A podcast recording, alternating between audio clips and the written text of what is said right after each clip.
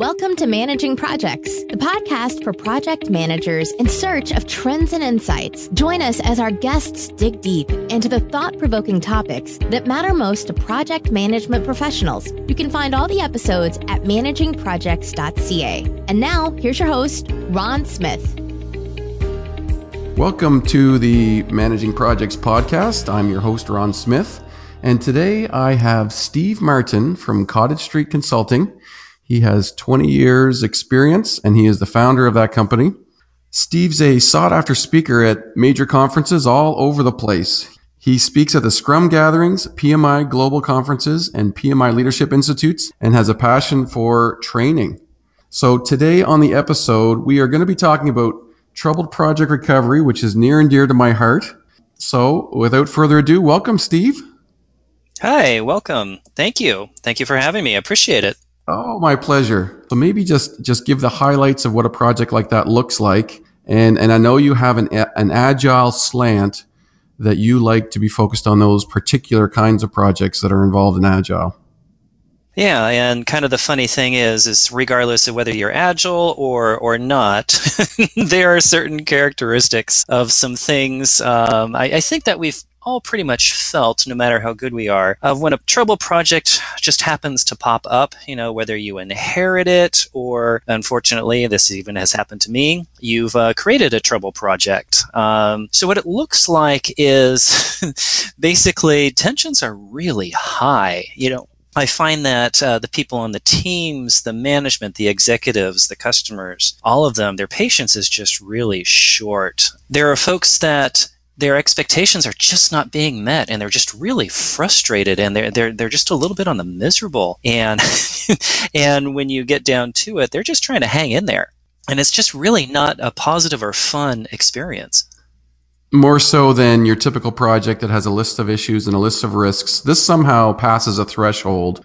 Sometimes when i describe this i, I would say there's no real clear means to fix them yeah, it's like you're kind of uh, you're, you're, just beyond the eye of the storm. You are the storm, and with oh, everything oh swir- and with everything swirling around, you're you just kind of sit back there and you just kind of go, um, "Help." so the interesting thing about IT though is if you're if you're one of our listeners who works in IT and you haven't been involved in a troubled project, buckle your seatbelt because at some point in your career, the chances are you'll be in one. Yeah, and when I've been the one that has created the Trouble Project, that is one of those like, huh, little humbling experiences. But you know what? Out of all of these things here, uh, there's there's tremendous things to learn. So um, I, I tend to look at these really as learning opportunities. As uncomfortable as they are, they really are an opportunity for us to learn and become better. Uh, as either project managers, as as uh, just line managers, or even executives moving forward. So I'm picturing the plane flying over the company. They've parachuted you in, parachutes open, and you're drifting uh-huh. into the company. Step one, where do you start us off? Like, where, where do you even get your boundaries or your scope here? so it's really kind of funny when folks give me a call. It's usually somebody from the business or somebody from the technology uh, side, and they're just saying things are not going well. I want you to come in and fix it. And I'm more than happy to come in and help. Um, but the first conversation I have with the person who gives me that call is really having that conversation. Should you even be doing this project in the first place? Right. You know, and they're like, just, we want to hire you to fix this. I'm like, that's fabulous. You know, I'd love to take your money, but should you even be doing this in the first place? And the biggest trick that I say here is I, is I want you to think about this project or the product that you're working on from your competitor's perspective. If you were your competitor, would you do this project today?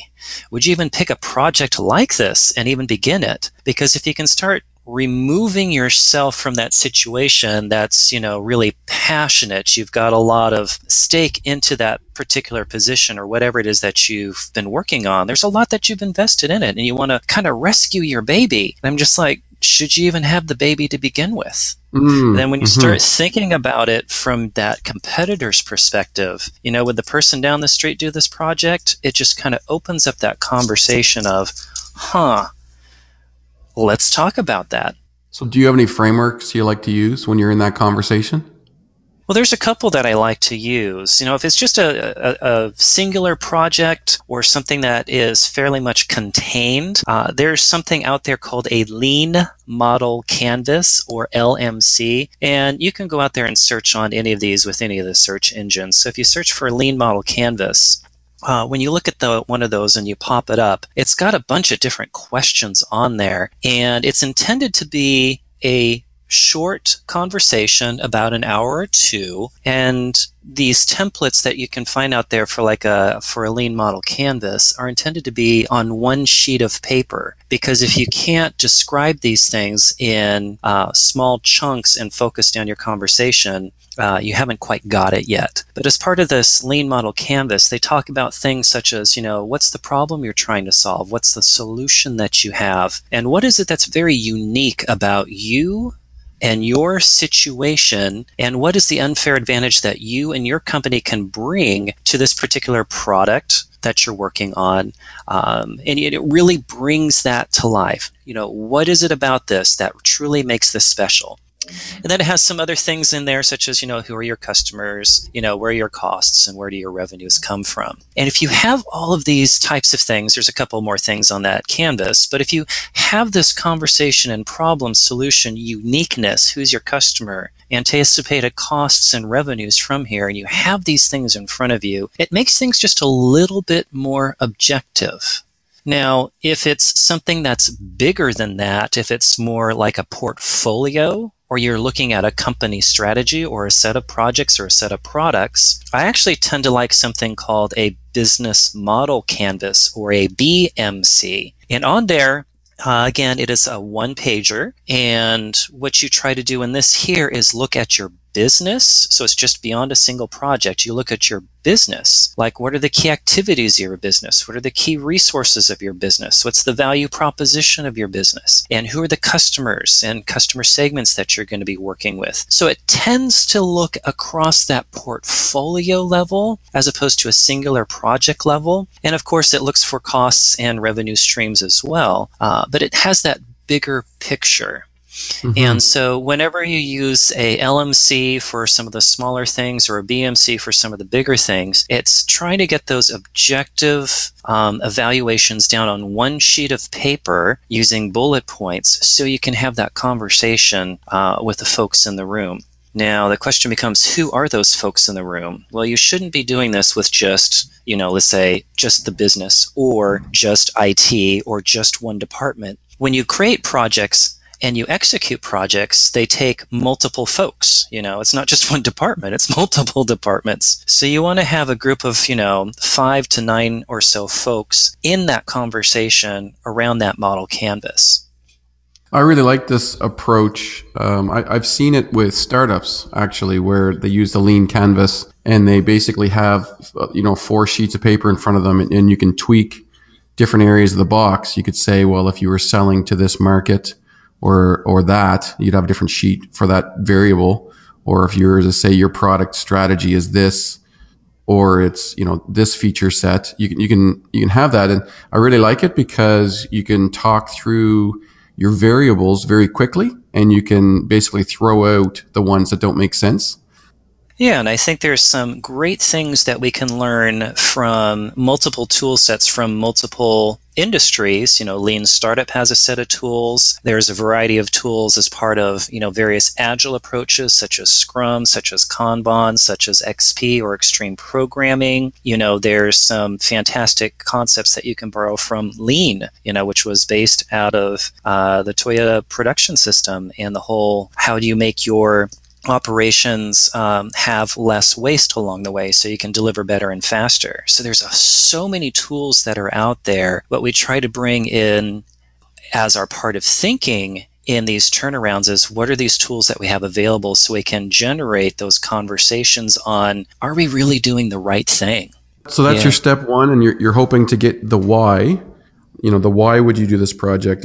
Perhaps are you gauging how committed is the company to this yeah, and I've also seen companies, you know, with a high degree of commitment, and that is an amazing thing. But I want them to have a high degree of commitment for something that's going to have a return or something that's going to be viable for them. Because if they're going to put that commitment and invest their time, resources, and money into it, I want it to be successful. And I'm sure they do too. I want something to come out of it that's positive. Mm. Do you get into the sizing of the project in, in this as well? You're trying to you're trying to figure out is this a small project that just went sideways or is it part of a, a monster size project for the company?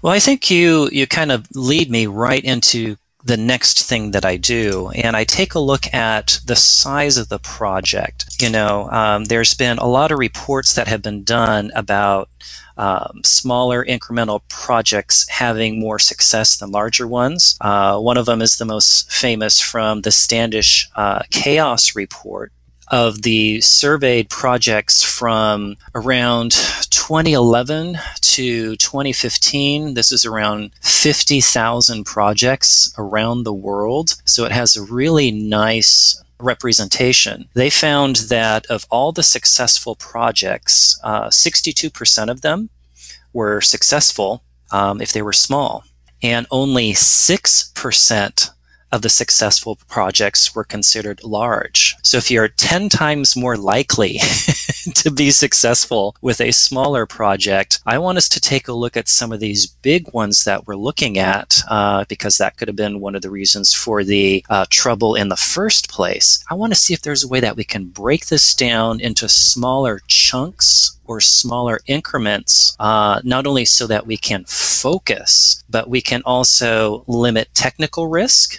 because if you're working on something smaller, you're not working on something terribly big, chances are you can focus in an area and reduce some technical risk, but you can also validate whether or not you're going in the right direction with that product with your customers and your stakeholders. And so if you can do a chunk, let's say in a three month time period, and get it out there, uh, you can actually get a win. Hey, look, we actually got something out there. No, it's not the full thing, but we're showing progress and we're moving the step forward. Celebrating the wins in these troubled projects is a must. Yeah, and if you can build on that positive momentum instead of just that, oh, you know, the the dreaded drum beat, doom doom, you know, of folks coming in every day, and you build on that positive momentum, even if it's small, um, you get a lot more spring for your step out of that, and you can really deal with that emotional and psychological uh, hit that they took. Where do you head next?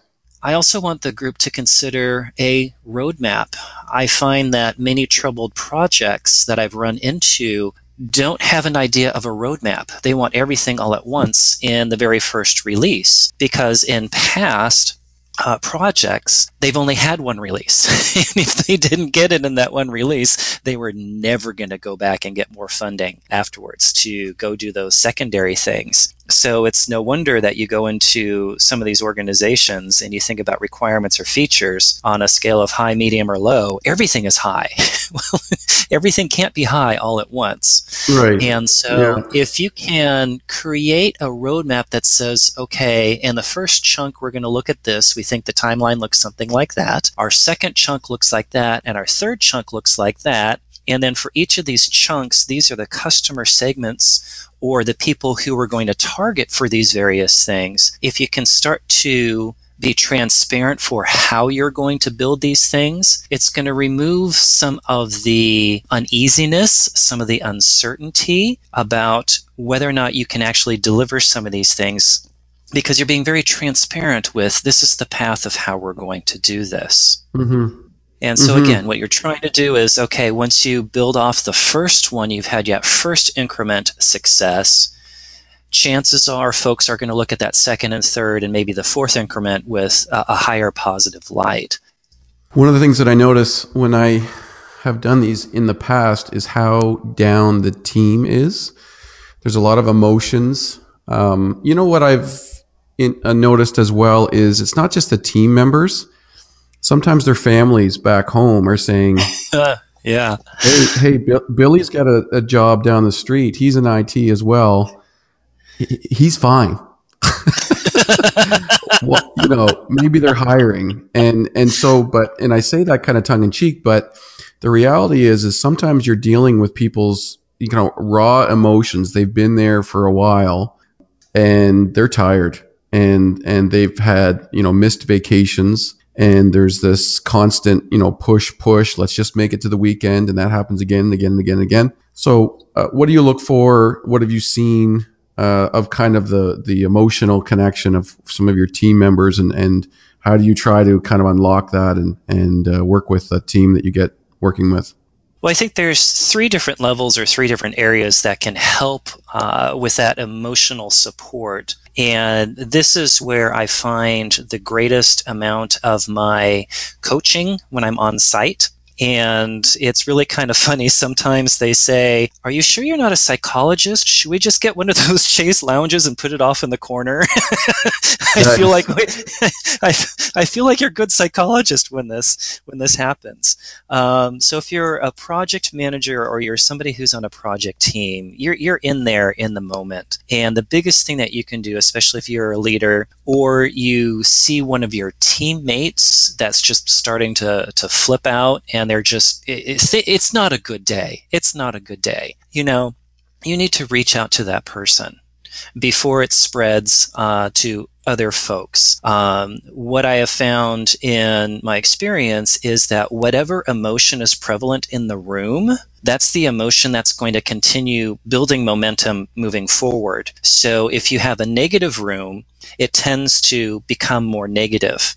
But if you've got a positive room, it tends to become more positive take that person out for coffee, take that person out for lunch, uh, remove them from the team, take them off to the side. Not, I'm not saying remove them permanent from the team, but you know, take them away from the team and have a conversation with that person of what's frustrating them because sometimes they just want to get it out. This is really making me mad today, or this is really frustrating me today. And figuring out once that frustration is out there, how do you address that? The next thing that you can do from a management or an executive level is I know that managers and executives are getting really antsy. You know, especially executives who've got a lot of money on the line and they have a lot of their reputation on the line. Um, when are you going to deliver? When are you going to deliver? When are you going to deliver? Stop asking that. right. What should we they ask? Know. In, what should they ask instead? yeah, that's a great question. We all know that we want to deliver. What we should be doing instead is okay, we know that these are the objectives, this is a vision. How can I help the teams with that vision? This right. is what I know I can do. I can talk with the stakeholders to manage expectations and put a protective bubble around the teams so you're not getting hit with angry phone calls from stakeholders. Mm-hmm. Um, I can have proactive conversations with the stakeholders, management teams, or the customers teams, or the sales teams to say, okay, here's our roadmap, here's where we are. Um, would you like to have a demonstration at the end of the month of where we're at, or at the end of the week? You know, so calming the masses and saying, okay, this is what we can do in order to make this happen or if there are things that the teams run into that they need the help. Um, hey, we've got these three things that we're working on, but we think we can only get two out of these three things done in the time frame. And so the instant reaction I get from most managers, executives is, well, suck it up. Put your right. shoulder into it. Just get it done. Um, yeah. So the question we need to ask there is, okay, let's focus on these two. Or you say, which are the two that you recommend? You ask the teams, and if the teams don't know, I can choose for you. Do you want me to do that? Most of the teams already know which one or two that they want to do. And they say, okay, what is the increment that we need in order to get that third one done? Right and more time, more resources, where more resources even applicable. You know, I'm, I'm blanking on the name of the law, but there is a management law out there that just throwing more people onto a project actually makes the projects go slower.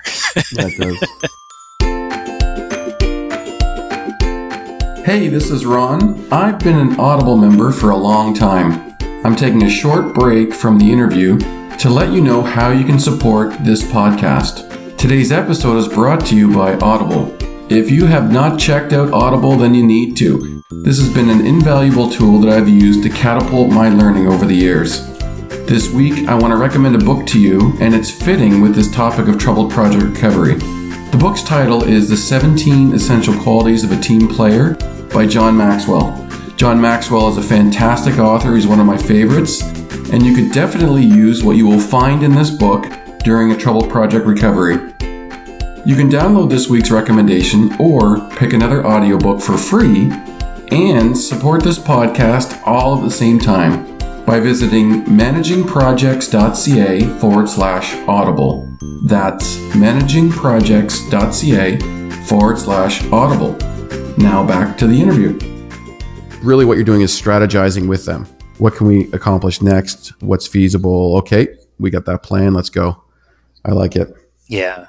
Yeah, and there's multiple studies out there that show when you have that more participatory approach, you actually long term get better results. Um, there was one study that I was looking at. Um, I, am kind of a, a glutton for punishment. I'm in a doctoral program right now, and I'm researching empowerment by middle managers specifically. And what the research is telling us is that yes, if you are a middle manager or even executive and you go in and you tell somebody to go do something, yes, you are going to get an immediate bump but that bump is going to be short lived. And what happens when you go in there and you start telling people what to do, over time, those teams are going to tend to wait for direction as opposed to being proactive. Mm-hmm. But if you've got more of the participatory approach, yes, initially it may not seem like you're getting as far and as quick, but over time they tend to be more innovative, quicker, have more buy-in, and have more pride in the product that it is that they're actually creating. And so the trick for managers and executives is to create that environment of, yes, there is a sense of urgency, but we're going to be looking at this together from a team perspective, from a management perspective, and executive perspective all together to get this project back on track and where it is that we need to go. Steve, can you come in and fix our troubled project? A way to translate that is how do you get the team unstuck? Because the team is often very competent. For whatever reasons, they've hit some roadblocks that they're stuck or they're they're moving too slow or what have you. But when you get the the team moving and you can start to see the velocity of their work, uh-huh. that's when they start to believe, oh, maybe we have a shot at this. Uh-huh. I liked what you said about almost being a psychologist first of all they're nervous so so let's take a 50 person team and they and they've been struggling Guy comes in on a parachute, and I think uh-huh. one of two. I think one of two things goes through the teammate's mind at that point. One is, is this guy going to help, or is he going to put a stick of dynamite in it, and may we may we potentially be out of work soon? Uh, I think that's what goes through their head. Is they're very nervous, and so I think what they're looking for is they're going to make a determination on you, the trouble project recovery guy or gal, and say, do I trust this person with what I'm about to tell them? Do I need to be in defense mode or do I need to be in contributing strategy mode where I'm going to put my shoulder into it with them? Yeah, and that all happens really, really quickly. And how the management and the executive team brings me into an organization or any turnaround person into an organization is so incredibly critical because naturally folks are already upset. Yeah. and and folks are already tender. And then who is this person coming in? And can i uh, can i even work with this person? And like you like you just basically said am i even going to have a job? I mean so there's a lot of fear in there. And so going in there with a heavy hammer tends to not work out so well. When i was very young and doing this you know 10 15 years ago that's the way i went in. Yeah those didn't work out so well come from the perspective of listening to what it is that they're saying as opposed to the emotion in how they're saying it, you mm-hmm. can really get far. The next thing that I like to do is hold a retrospective. Mm-hmm. And I want the whole team there. This is hard for managers specifically. They're the ones that really have the hardest time with this. What do you mean you want to do a pause? We're already behind and you're going to take two days to pause? We're going to lose two days of productivity. By and far, when I've had that two day pause, and we do this very specifically, I've had more success with turnarounds by just saying, you know what, we're going to hit a pause. Yep. We recognize things are not going so well here. Um, we see the frustration in everybody's eyes, and we don't think that's good for you. We don't think it's good for the product. We don't think it's good for the company. And we want to have an open conversation about how we can make things better. And so borrowing from actually comes from some XP practices or extreme programming practices, this concept of looking back so you can improve how things are looking forward. And so the whole idea with the retrospective, um, some folks say, okay, what are the things uh, we talk about? What are the things that went well, and what are the things that didn't go so well? Well, that's that's kind of just on the surface of what a retrospective is. What a retrospective is is figuring out what are those continuous improvement things that we can do to make our lives better. And so if you go in there with that retrospective uh, point of view as opposed to a lessons learned point of view. To me, lessons learned is more backwards. Yeah. Here's what went good. Here's what went bad. You know, if we had to do it over again, you know, here's what we can do. The idea with the retrospective is you're looking forward and the fate is in your hands. You've got the wheel. How do you want to improve things moving forward? And so if you start looking at those things from all the perspectives from the people who were involved that got there in the first place, chances are you're going to have four or five ideas, really good ones, that people have come up with that for some reason they just weren't given the voice in order to try that. And so if you can surface those things on day one of a two day pause, and then on day two, you can think about things such as, you know, creating a roadmap for the people who are involved. And what are those continuous improvement things that we just identified from day one that we're going to embed into that roadmap? Again, we're putting more of the fate and more of the control in the people who got there and we're just slowly and incrementally starting to shift things moving forward. Mm-hmm. And so, if you've got the team there, the management there, and the executives, you know, your executive sponsor there, and you can have this facilitated by somebody uh, who's experienced in doing this, you can start to move things around. I find it an interesting discussion when you get yourself in those retrospective reports. The team often thinks that they are playing by a certain ro- rule book so the rule book would include we have to build all of the scope, we have to follow all the processes as they are to a T, and they have other rules that they'll throw in there too. And they will think they're ironclad. We must do this. This is what we were asked to do. We must do this. And they believe that they are handcuffed. And to say, is that, is that a true assumption? Let's list all of the, you know, the, the big rock items that are immovable. If that roadblock wasn't there, how could you get it These done? turnarounds. Well, Steve, I, I really like this topic, recovering troubled projects. So thank you today for talking to us. So if folks did want to reach out to you, where would you point them? So there's a couple places. I have my website, uh, www.cottagestreetconsulting.com. That's all one word. And on cottagestreetconsulting.com, there's a couple different pages on there. You've got some resources from uh, some previous white papers, some blogs, uh, some previous conferences, all that stuff you can download for free. So you can take a look at the information there. And you can also take a look at my workshops page. And I've got my public courses offered there as well as my list of private courses as well. And click on anything in there and you will be directed to my email, which is steve at cottagestreetconsulting.com. Well, thank you for your time, Steve. It's been great talking to you. Thank you so much for having me. Thanks for joining us for this episode of the Managing Projects podcast. Find show notes and more at managingprojects.ca and follow us on Twitter at manage underscore PROJ. If you enjoy the show, help us out by recommending it to a friend or leaving a review on iTunes. Talk to you next time.